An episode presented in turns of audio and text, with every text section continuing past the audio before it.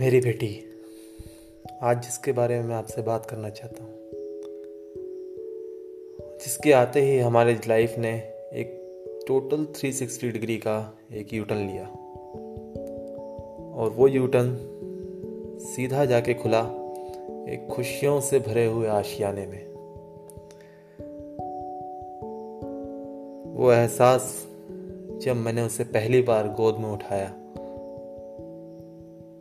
उस समय ऐसा लगा, मानो मेरी सारी दुआएँ जो मैंने आज तक मंदिर, गुरुद्वारे, मस्जिद, जहाँ भी जाके करी सारी कबूल हो गई हूँ। ऐसा कहते हैं कि एक आदमी के हिस्से में सौ भाग्य होते हैं। और जब उसका एक भाग्य अच्छा होता है तो उससे पुत्र पैदा होता है, बेटा पैदा होता है।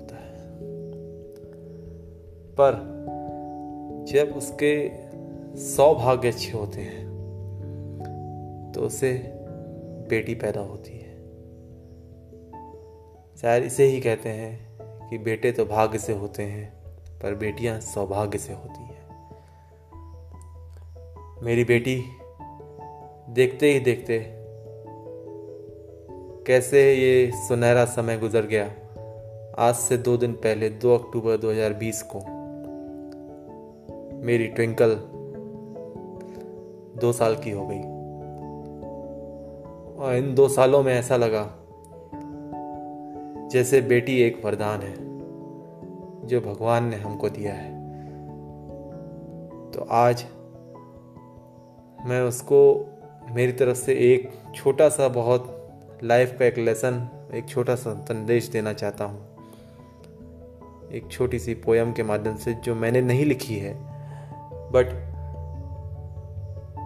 मैं चाहता हूँ कि वो इसको फॉलो करे। आगे अपने जीवन में कभी भी वो सुने इसे तो। कि राह संघर्ष की जो चलता है, राह संघर्ष की जो चलता है, वो ही संसार बदलता है।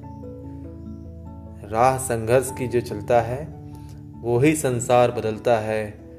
जिसने रातों से है, जंग जीती सुबह सूर्य बनकर वही चमकता है, सुबह सूर्य बनकर वही चमकता है।